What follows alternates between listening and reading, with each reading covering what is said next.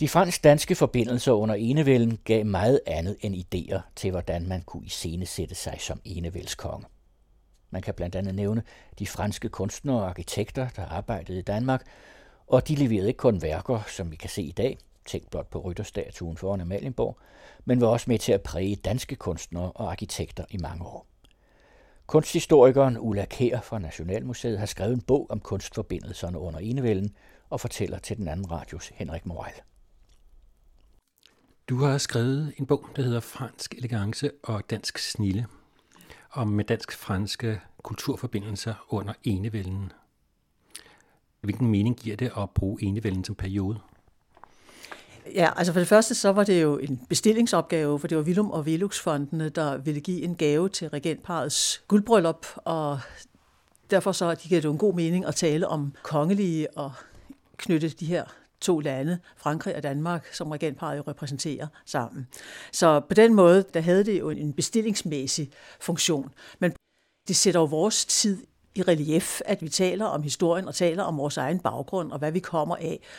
Både fordi man kan lære meget af historien i forhold til, hvem vi selv er, men jo også fordi, at enevælden har sat sig nogle spor i det samfund, vi går rundt i.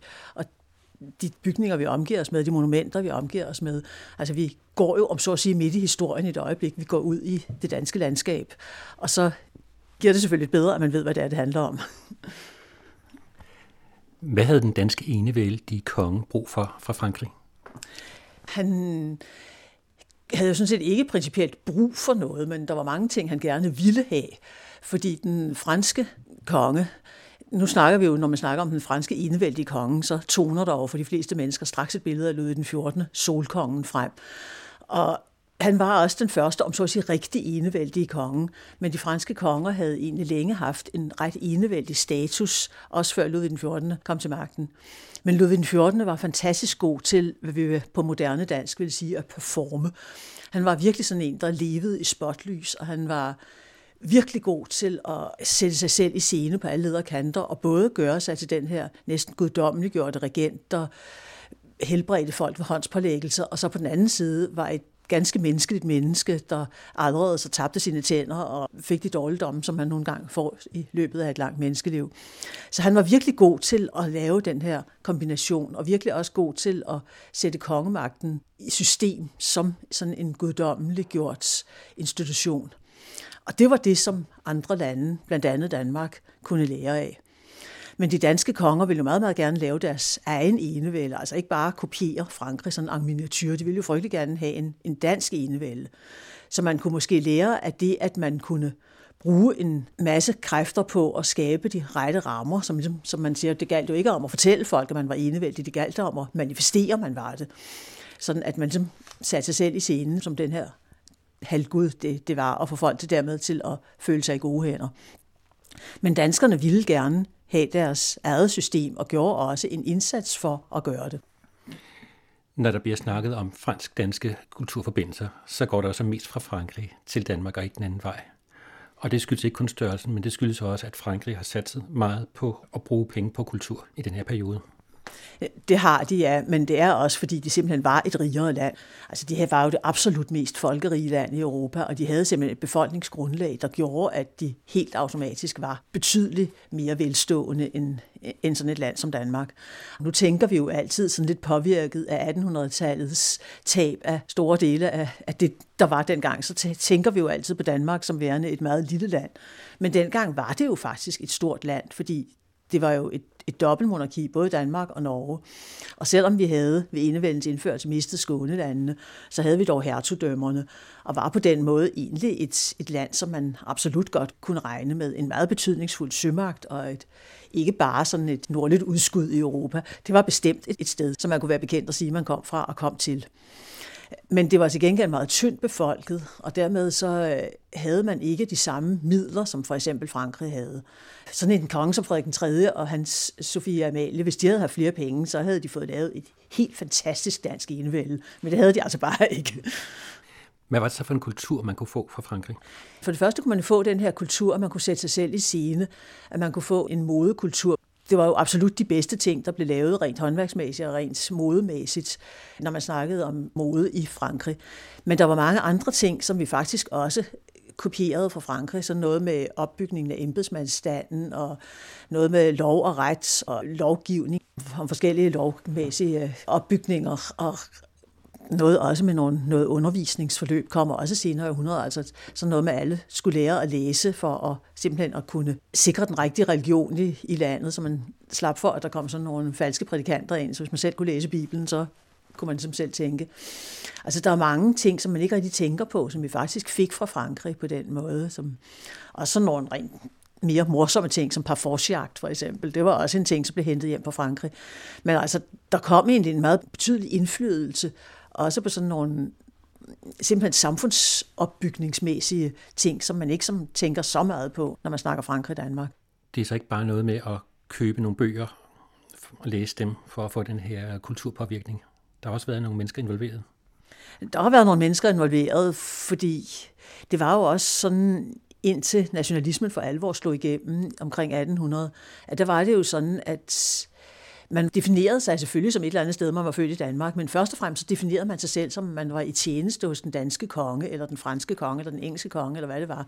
Sådan lidt ligesom man kan komme i tjeneste i magasin i Odense eller i København, eller sådan noget. Så sådan lidt det samme system, at man var egentlig mere sådan defineret efter, at det var nu krone Danmark eller krone Frankrig, som man sagde. Så dermed så blev Europa sådan også et eller andet stort tasselbord for kunstnere og håndværkere. Og hvis man i Danmark ville have en bestemt kunstner til et eller andet væsentligt emne, for eksempel at promovere kongen, jamen så var det jo oplagt at hente vedkommende i for eksempel Frankrig. Og det kunne man også øh, med det større ret gøre, fordi man meget tidligt fik kunstakademier i Frankrig. Så dermed så kunne man få nogle folk, der faktisk var uddannet på en helt anden måde, end de var i Danmark. Så øh, når vi kom op i midten af 1700-tallet, så var man meget systematisk med simpelthen at indkalde de folk, man skulle bruge fra de områder, man skulle bruge, og det var så først og fremmest netop Frankrig. Nu snakker du om kunstakademier. Kan du ikke prøve at sige, hvad de akademier kan? Jo, altså det var også en del i, af, af Ludvig den 14. sætten sig selv i scene. Det var, at han sammen med sin tro væbner, kan man sige, hans første minister Colbert, der blev der simpelthen skabt en hel masse akademier for at sætte folk i stand til at kunne yde de ting, som man gerne ville have, at kunstnere yde. Så allerede i 1648, der skabte man det første af en meget, meget lang række højere læreanstalter for kunstnere og litterater osv. Det var sådan set Malerakademiet, der kom på det tidspunkt, Maler- og Skulpturakademiet. Og så kom der så løbende en række andre akademier. Der kom også et arkitekturakademi i 1671, og man skabte også et fransk akademi i Rom, sådan at man kunne sende sine kunstnere derned, og så kunne de så øse af den her evige stads kilder, og på den måde også få antikken med tilbage til Frankrig. Og så kunne man altså simpelthen om så at sige, styre udviklingen nogle generationer frem i tiden ved at lave de her kunstakademier. Sådan bedre drivhus inden for kunstnerverdenen, kan man næsten sige. Opelske de talenter, der var mest ved. Hvis vi ser på Kunstakademiet i dag, så er det jo så meget nogle personer, som har lyst til at få en uddannelse, og så får de det, og så udvikler de bare deres egen personlighed. Men der har været noget mere styring og noget mere med formål tidligere med akademierne. Jamen, det var der. Altså, i Danmark fik vi faktisk et kunstakademi ret sent. Frederik den 3. samlede ellers på videnskabelige og kunstneriske ting, og ville måske også have lavet noget i den retning. Men så følger der sådan et par konger, hvor der egentlig var rigeligt nok af også franske kunstnere til at dække det danske behov. Så vi faktisk så var det blevet nogle tilløb i begyndelsen af 1700-tallet. 1738 kom det første regulære tilløb til et kunstakademi, og så først i 1754 kom egentlig det kunstakademi, vi kender i dag. Og på det tidspunkt, der gjorde man det ret usædvanligt i en kunstakademisammenhæng, at man lavede et for både maleri, skulptur og arkitektur. Så det danske kommer altså til at skille sig ud fra det franske på den måde, at man kombinerede de her ting. Og det var noget, der var meget diskussion om på det tidspunkt. Og det gjorde jo så også, at så havde man behov for nogle folk, der kunne undervise på den måde. Og det gjorde jo så, at man simpelthen indkaldte lærerkræfter til akademiet og sørgede omhyggeligt for at få dækket alle fag ind, så man var, var sikker på at kunne undervise i det, som man nu skulle kunne undervise i. Og formålet det var så at lave kunst og kultur til kongen? Det var det, ja. Det var det både i Frankrig, og det var det så også i Danmark. Men i Danmark, altså det var også simpelthen for sådan en slags købdansk model. Altså det var også for, at man kunne frigøre sig fra netop indflydelsen fra de andre og klare sig selv. Der kommer også en forskel ind på, hvordan det var i Frankrig og i Danmark. For i, i Frankrig, der havde man decideret noget, der hedder Maison de Roi, altså kongens hus. Der var sådan en kæmpe central nærmest, kan man sige, der simpelthen udelukkende skulle sørge for alt, hvad der havde med de her kongelige bygninger at gøre. Så der havde man sådan set en ret topstyret øh, kunstakademi.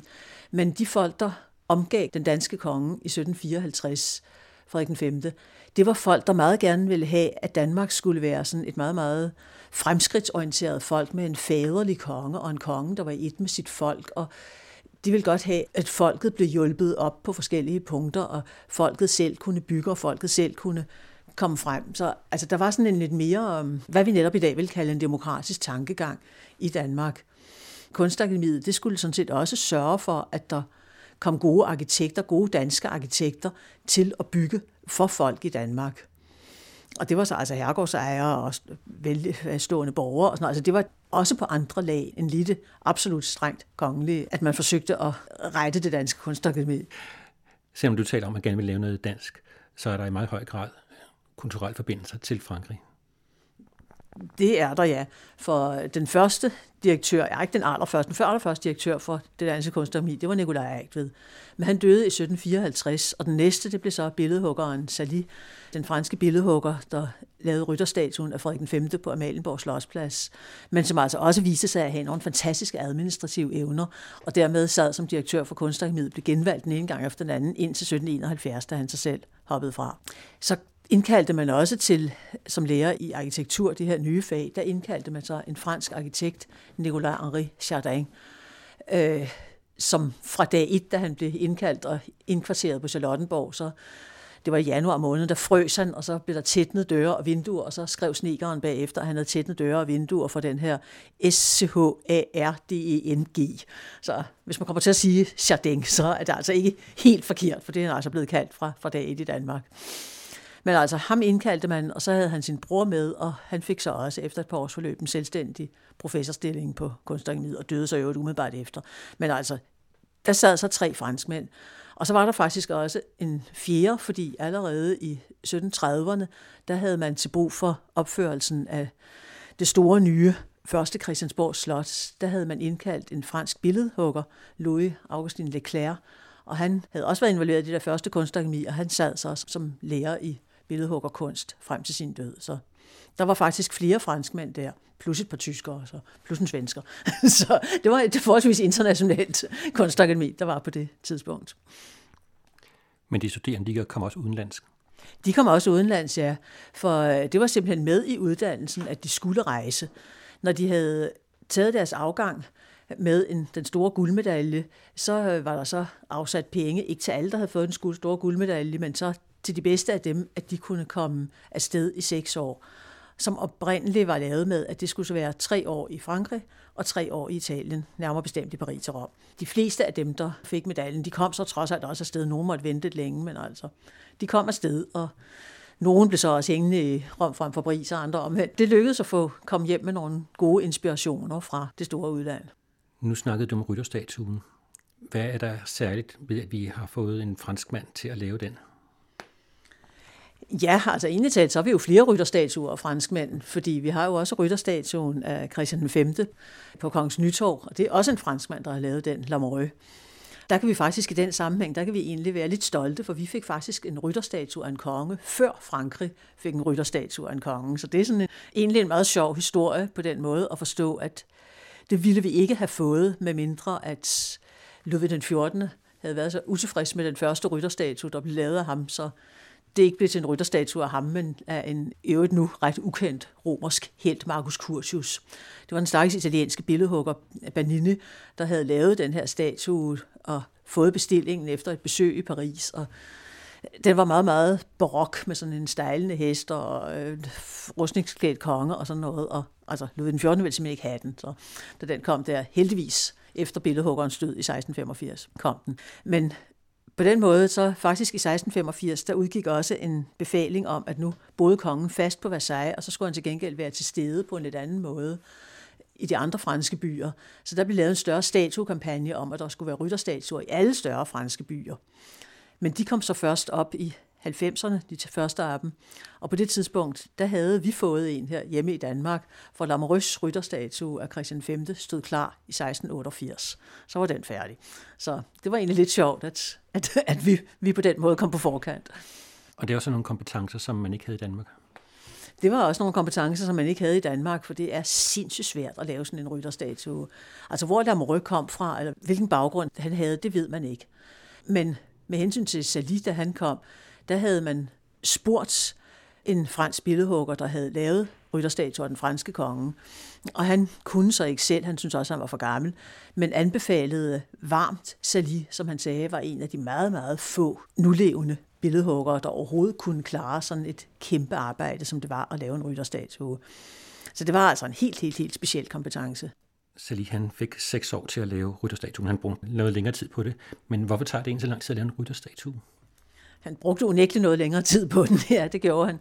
Øh, men han var også fantastisk grundig, fordi han havde 12 Frederiksborg heste, som han studerede, og fik ovenkøbet lavet sådan en særlig rampe, så han kunne kravle ned under, se dem nedefrem, sådan gennem huller op i, i den her rampes øh, loft.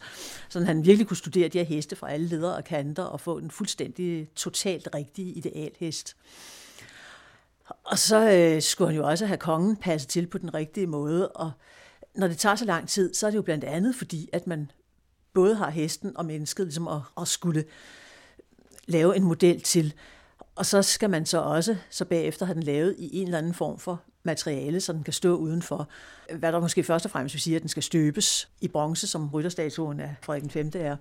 Men det var altså så at sige, at så kommer der en meget, meget vanskelig opgave med at få klaret den her støbeopgave. Det er sådan en, der tager ganske, ganske få sekunder, og så øh, kan jeg ved ikke, hvor mange års forberedelse til den her støbning være gået spildt, eller også så er det lykkedes.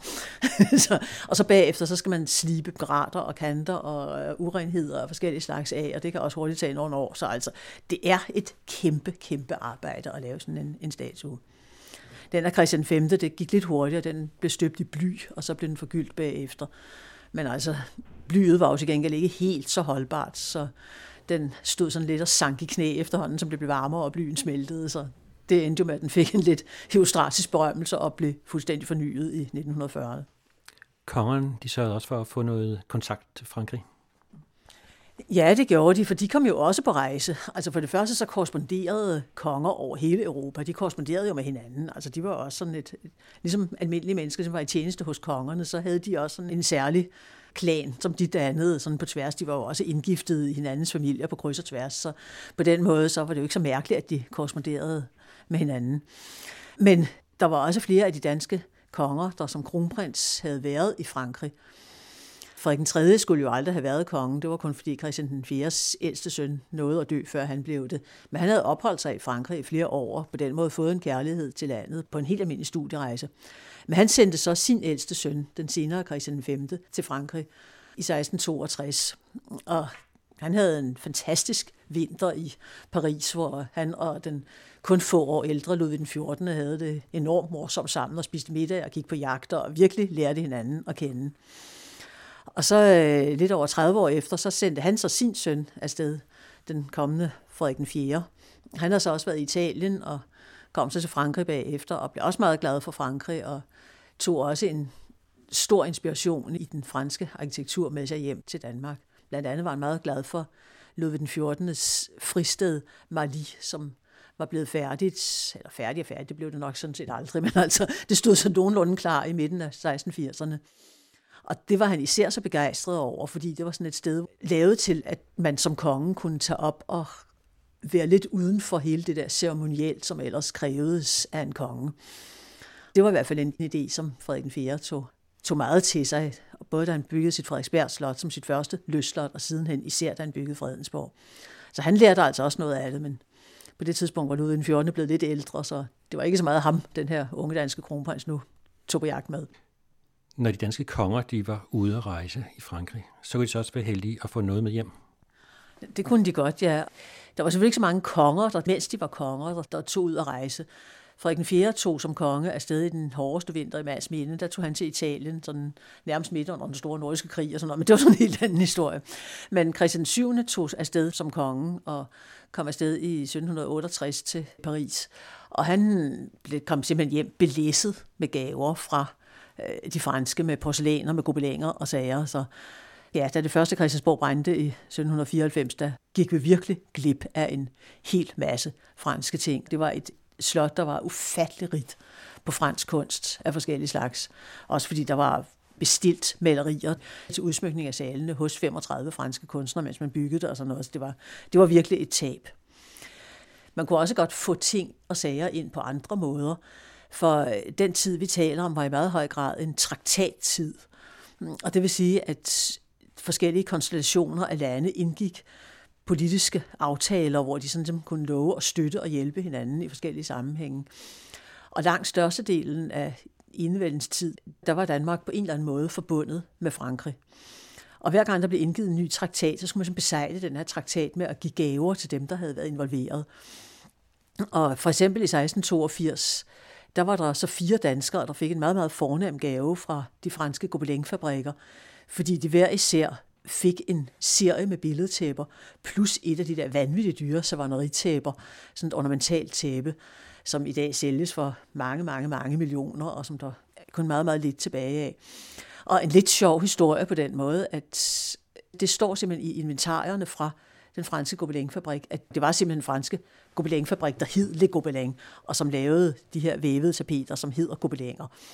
Men altså på den fabrik, der ser man, hvordan man simpelthen gik ind i lagerne og valgte de her tæpper til danskerne, som faktisk det eneste eksempel på, at nogle udlændinge på den retning blev til gode set, at man personligt gik ind og hentede det ud, der lå der i forvejen. Lidt mindre til ham, der ikke var adelig født, men ellers sådan nogenlunde fordelt. Øh, men det er lidt sjovt, og der er måske en stump af det ene tapet tilbage bevaret på Frederiksborg Museet, men der ligger også nogle tæpper på herregården omkring, men om der er nogen forbindelse, det er lidt svært at sige. Men man kan godt få fornemmelsen af, at Danmark har været behandlet ret godt af Frankrig. Det kan man sandelig godt få fornemmelsen af, for øh, det var faktisk rige gaver, der kom fra Frankrig. Altså nu havde Frankrig også på mange måder brug for Danmark, også som, som en søstat, som kunne noget, som Frankrig måske i lidt mindre grad kunne. Så i og for sig, så øh, kan man jo godt, også nært når vi sidder i dag og tænker på det her lille bitte land, vi synes, vi er, så kan man egentlig godt blive forbløffet over, hvor meget Frankrig egentlig synes, at det betød noget, at det havde Danmark med. Der ligger også en lidt vekselvirkning mellem Frankrig og Sverige, eller Frankrig og Danmark, fordi det er også noget med, at man skulle helst også sørge for, at der var en vis politisk ligevægt i Europa, og det var også noget af det, den franske konge kunne gå ind og sørge for. Og det var jo også sådan noget rent praktisk med handelsforbindelser, men også selvfølgelig, at der ikke var nogen lande, der skulle blive stærkere end andre lande, og på den måde lige pludselig forrykke et land, der kunne blive til skade for en selv. Så det var også en af meningen med traktaterne, og en af grundene til, at, at sådan et land som Danmark lige pludselig kunne bruges.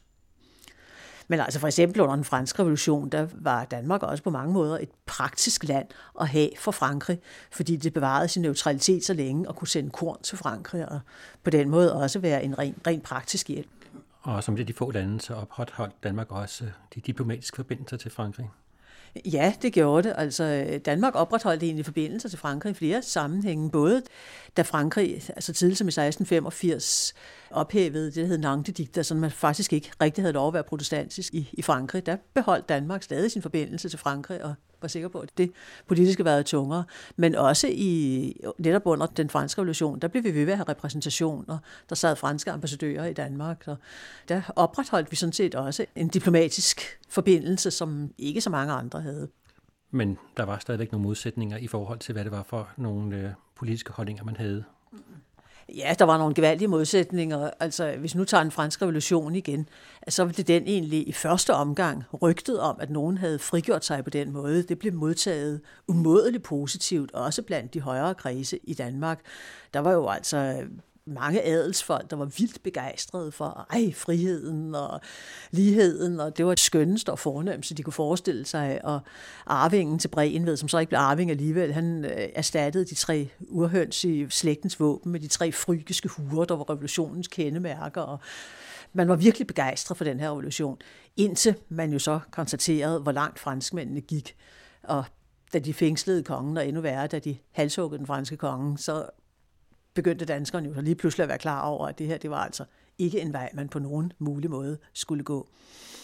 Men det er jo så også, når man ser på Frankrig og, og Danmark, så er det jo interessant på den måde, at franskmændene faktisk fra ikke helt dag 1, men fra 1665, da den danske kongelov, loven for den enevældige konge, blev skrevet ned, der har franskmændene undret sig, fordi den danske kongelov, der er Europas ensindighedsskrevne, den giver faktisk kongen lov til at være tyrannisk. Den sætter ham over alle love og siger, at han faktisk stort set må gøre, hvad han vil, bare han sørger for at holde Danmark og Norge sådan nogenlunde hele og uddelte, og så bevare den her kristne religion, der er i dem. Men han må faktisk gøre, hvad han vil rent lovgivningsmæssigt. Han må starte krige, han må gøre hvad som helst i den retning. Og franskmændene kan simpelthen ikke fatte, at den danske konge er så fredelig i forhold til, hvad han egentlig faktisk kunne gøre. Så på den måde så kan man sige, at danskerne har den hårdeste lov i og for sig inden for enevælden. Men samtidig i Frankrig, der ikke havde den her lov her, og som havde den mest forbilledelige enevælde, man overhovedet kunne forestille sig, det har så til gengæld været en enevælde, der jo endte meget, meget bræt, og så kom den igen, og så endte den bræt igen. Og så, altså, de har virkelig haft nogle op- og nedture, som var virkelig fra den øverste øverste til den nederste nederste, mens danskere og deres skrabe lovgivning, de har holdt en sødt og stabil enevælde i nøjagtigt det samme tidsrum som franskmændene, fra omkring 1660 til omkring 1648-49 uden nogen som helst slinger i valsen. Så altså, det har været lidt sjovt, at vi har været så fredelige, og de har været så turbulente. Noget af det, man kunne undre sig over fra fransk side, det var så også, hvordan kongerne de kunne øh, transportere sig, hvor den franske konge skulle have et stort følge af militær med, så kunne den danske konge være relativt ubeskyttet. Ja, det kunne han. Der har vi altså nogle vidnesbyrd om, blandt andet en fransk født tjener, der var med i en engelsk følge i 1702 og så, hvordan Frederik den 4. han gjorde sig lige klar til på, på Frederiksberg. Der skulle han videre op til Frederiksborg Slot. Og han red glad afsted med sådan bare en enkelt svend og en dreng efter sig i sit følge.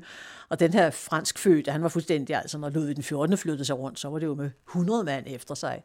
Og som man siger, altså, det er jo også fordi, at i Danmark, hvis der sker noget skidt, mente han i hvert fald, så gav danskerne skylden på kongens ministre, og i Frankrig, hvis der skete noget skidt, så vidste alle, at det var kongens skyld.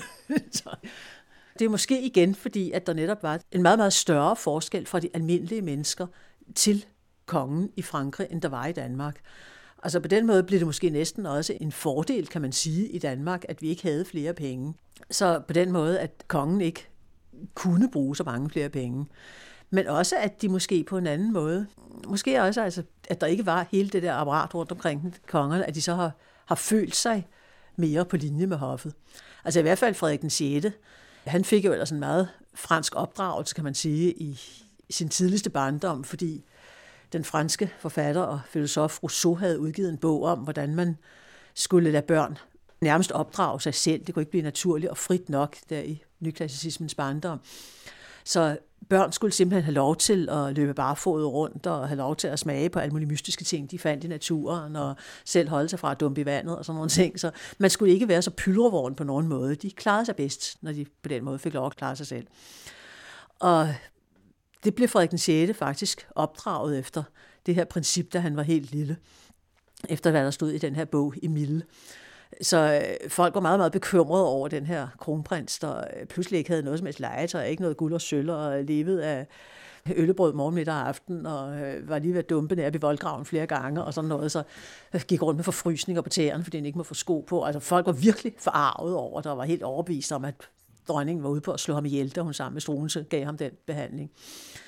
Men måske var det så sådan noget, der gjorde, at han så sidenhen, efter han i 1784 havde overtaget regeringen efter sin far Christian den 7., at han så til gengæld var en meget, meget, meget nøjsom mand, hvor udenlandske gesanter jo nærmest undrede sig over de der huller i sokkerne, som den danske konge kunne komme med og sådan noget. Men altså, danskerne var jo til gengæld omvendt, da revolutionen kom få år efter. De var jo helt sikre på, at deres konge var i hvert fald ikke sådan en, der sad derude i et eller andet fjernslot slot, eller Versailles, og levede luksus derude. Altså, det var de jo helt sikre på. Han sad derinde på Christiansborg Slot, og de var helt sikre på, at det, det var meget, meget, meget fredeligt, og meget, meget, meget øh, ikke luksuriøst, hvad han lavede der. Nu var det så mest den franske kultur, der kom til Danmark, men øh, der var også danskere, der kom til Frankrig og gav noget der. Ja, altså øh, desværre var det ikke voldsomt mange. Altså dem, der egentlig var flest af, det var nogle stempelskære møntpræger og sådan altså inden for møntkunsten, der kunne Danmark godt levere noget. Og så leverede vi jo selvfølgelig øh, i 1670'erne indtil 1681, der var Ole Rømer en af dem, der blandt andet var med til at konstruere springvandene i Versailles og fik en ganske god indflydelse dernede. Ja, det er også ham, vi kan takke for de danske ermitageborer, altså sådan nogle borer, der kan dækkes op i kælderen under der, hvor herskabet skal spise. Og så kan de blive løftet op, sådan at herskabet virkelig kan spise for sig selv, og ikke på nogen måde sådan behøver at føle sig overlyttet af tjenerskabet. Igen en sjov forskel på Frankrig og Danmark, for det eneste sted, sådan nogle ermitageborer aldrig nogensinde kom i brug, det var i Frankrig. Og de franskmænd, der har beskrevet dem i Danmark, de synes, at det er jo vældig praktisk, fordi så kan man få maden hurtigt op, mens den er varm. Men altså tanken om at skulle sidde og spise alene, den er utænkelig i Frankrig åbenbart.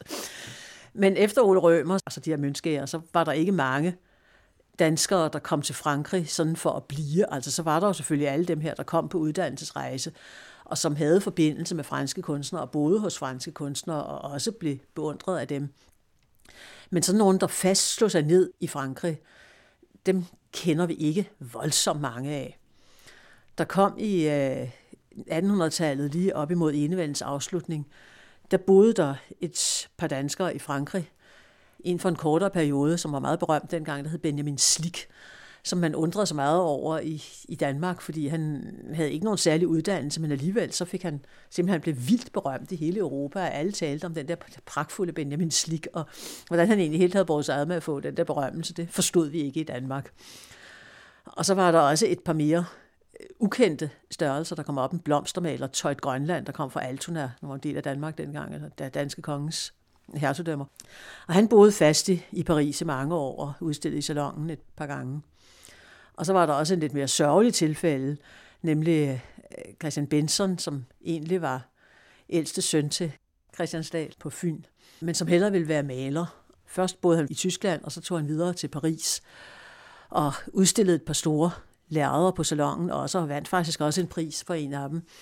Men tiderne der i 1840'erne var ikke helt til kæmpe store historie lærere, så han endte med at dø af kolera i et gældsfængsel. Så det var jo en sørgelig slutning, når man egentlig var en, en herregårds ejer, en spe. På det her tidspunkt, så har vi flere kulturelle forbindelser. Vi har snakket om det franske, men øh, ved siden af, så er der så også det tyske. Og vi har både det franske sprog og det tyske sprog som væsentlige indflydelse.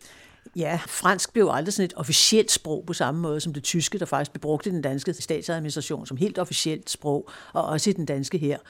Flåden talte dansk, men tysk det var et, et mere eller mindre officielt administrationssprog, og vel en femtedel af den danske hovedstads indbyggere talte også tysk, og så gjorde de selvfølgelig også i hertugdømmerne, så, så det var et sprog, der havde en helt klar indflydelse i Danmark. Men fransk, det talte man simpelthen i de højere kredse. Det var meget, meget mystisk, hvis man ikke gjorde det der blev talt om, at allerede da Christian V var afsted som kronprins på sin rejse, der talte man om, at den engelske dronning ikke talte fransk. Det var underligt. Så det var simpelthen sådan et sprog, der blev brugt overalt og også blev brugt i diplomatiet, og det kan man simpelthen ud fra, at det talte folk. Det siger jo også noget om den franske indflydelse i Europa i det hele taget. Så det er sådan nogenlunde det samme niveau som engelsk i dag? Det er det samme niveau som engelsk i dag.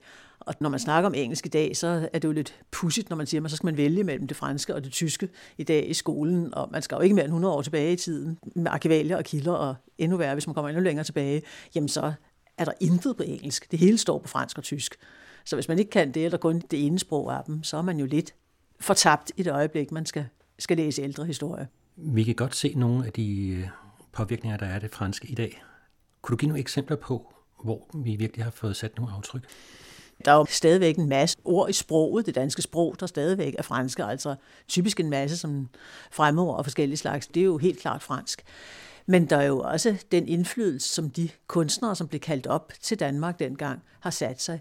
Fordi de kom jo og uddannede det første hold af, af danske kunstnere. Altså sådan en arkitekt som Chardin for eksempel, der kom op og uddannede øh, det første danske hold af arkitekter. Han har sat sig en meget væsentlig indflydelse på den måde, at han ligesom passede sin arkitektur til efter, at han kom til et land, hvor der ikke var lige så mange penge. Og derfor, både fordi det var den stil, han kom med, den nyklassiske stil, men også på grund af pengemangel, så fik han lært sine elever, at den bedste arkitektur, det var sådan en arkitektur, der var meget ren og virkelig bygget op på nogle rene proportioner og sådan meget betydelig enkelhed.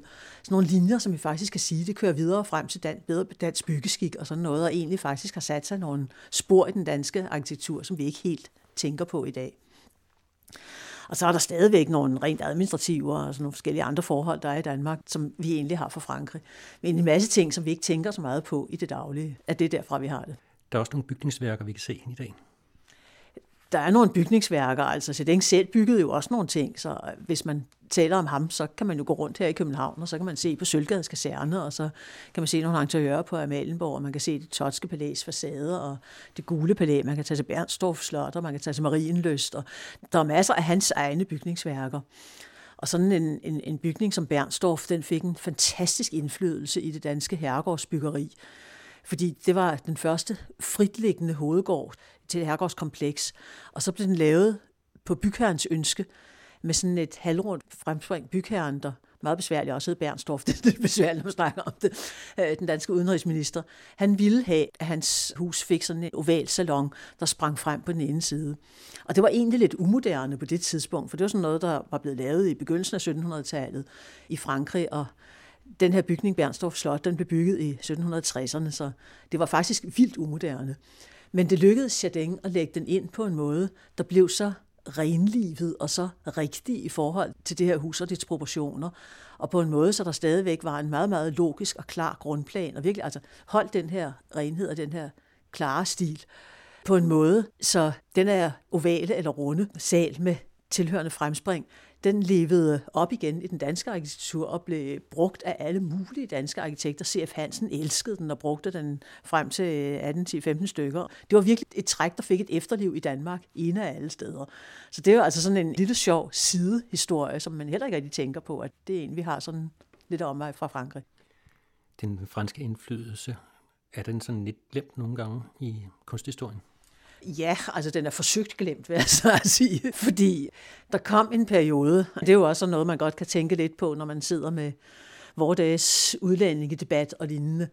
Der kom en reaktion på, at vi var så internationale i Frederik den 5. tid, og indkaldte marmorben, alt hvad vi skulle bruge øh, udenlands. Fordi så øh, havde vi så som næsten kulminationen af det hele, kan man sige, Struens, den tyske læge, som jo pludselig blev landets reelle regent under den psykisk ustabile Christian den 7. Og så efter ham, da han så faldt i 1772, så kom der en meget, meget skarp reaktion på, at der var for mange udlændinge i Danmark at det var tyskere og franskmænd, der havde styret landet. Men det skulle høre op. Vi skulle have danskere tilbage. Vi skulle have det danske sprog tilbage. Og man gik nærmest i den modsatte yderlighed og lavede 1776 en indfødsretlov, sådan at hvis man ikke var født inden for den danske konges rige og lande, så kunne man slet ikke blive ansat i det offentlige i Danmark. Så det var virkelig sådan en, en drastisk til den modsatte side. Og på det tidspunkt, så var der nogen af dem, der havde været der længe, der havde fået en indfødsret og kunne blive. Men altså, Salito hjem, og Chadeng også hjem, og efterfølgende, så kom der nogle meget knuppede ord, ja egentlig allerede mens de var i Danmark, så kom der meget knuppede ord omkring de her udlændinge, og især fik franskmændene mange hårde ord med, fordi man jo forbandt Frankrig. Det var det sted, hvor moden kom fra, og alle de her fuldstændig overdådige, ekstravagante ting. Så sådan nogle franskmænd, de måtte jo være sådan nogen, der slog om sig med penge og brugte løs af alt det, de havde tjent ind fra de her stakkels hårdt arbejdende danskere, og man havde mange ord omkring, hvor mange penge de dog havde brugt, og til noget fuldstændig tant og fjæs. Og det er sådan noget, man kan sidde og synes er vildt uretfærdigt i dag, når man for eksempel læser om, at Chardin nyindrettede riddersalen på Christiansborg, som sådan 800 kvadratmeter stort rum, 15 meter til loftet, nyindrettet på 22 måneder, og meget, meget ked af, at han for en, en gang skyld havde gået over budgettet med 2,5 procent. Og så ser man, hvor meget man går over i offentlige byggerier i dag, og tænker, det det, det er altså lidt uretfærdigt, at han blev beskyldt for at være sådan en, en ødeland.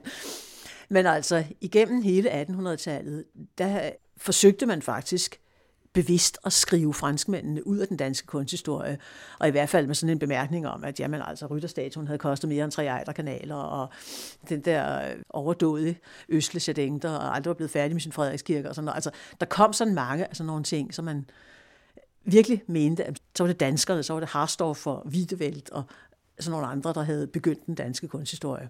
Så egentlig var det først op i 1900-tallet, at man for alvor igen begyndte at sige, at de var faktisk egentlig en del af dem, der tegnede udviklingen inden for den danske kunst.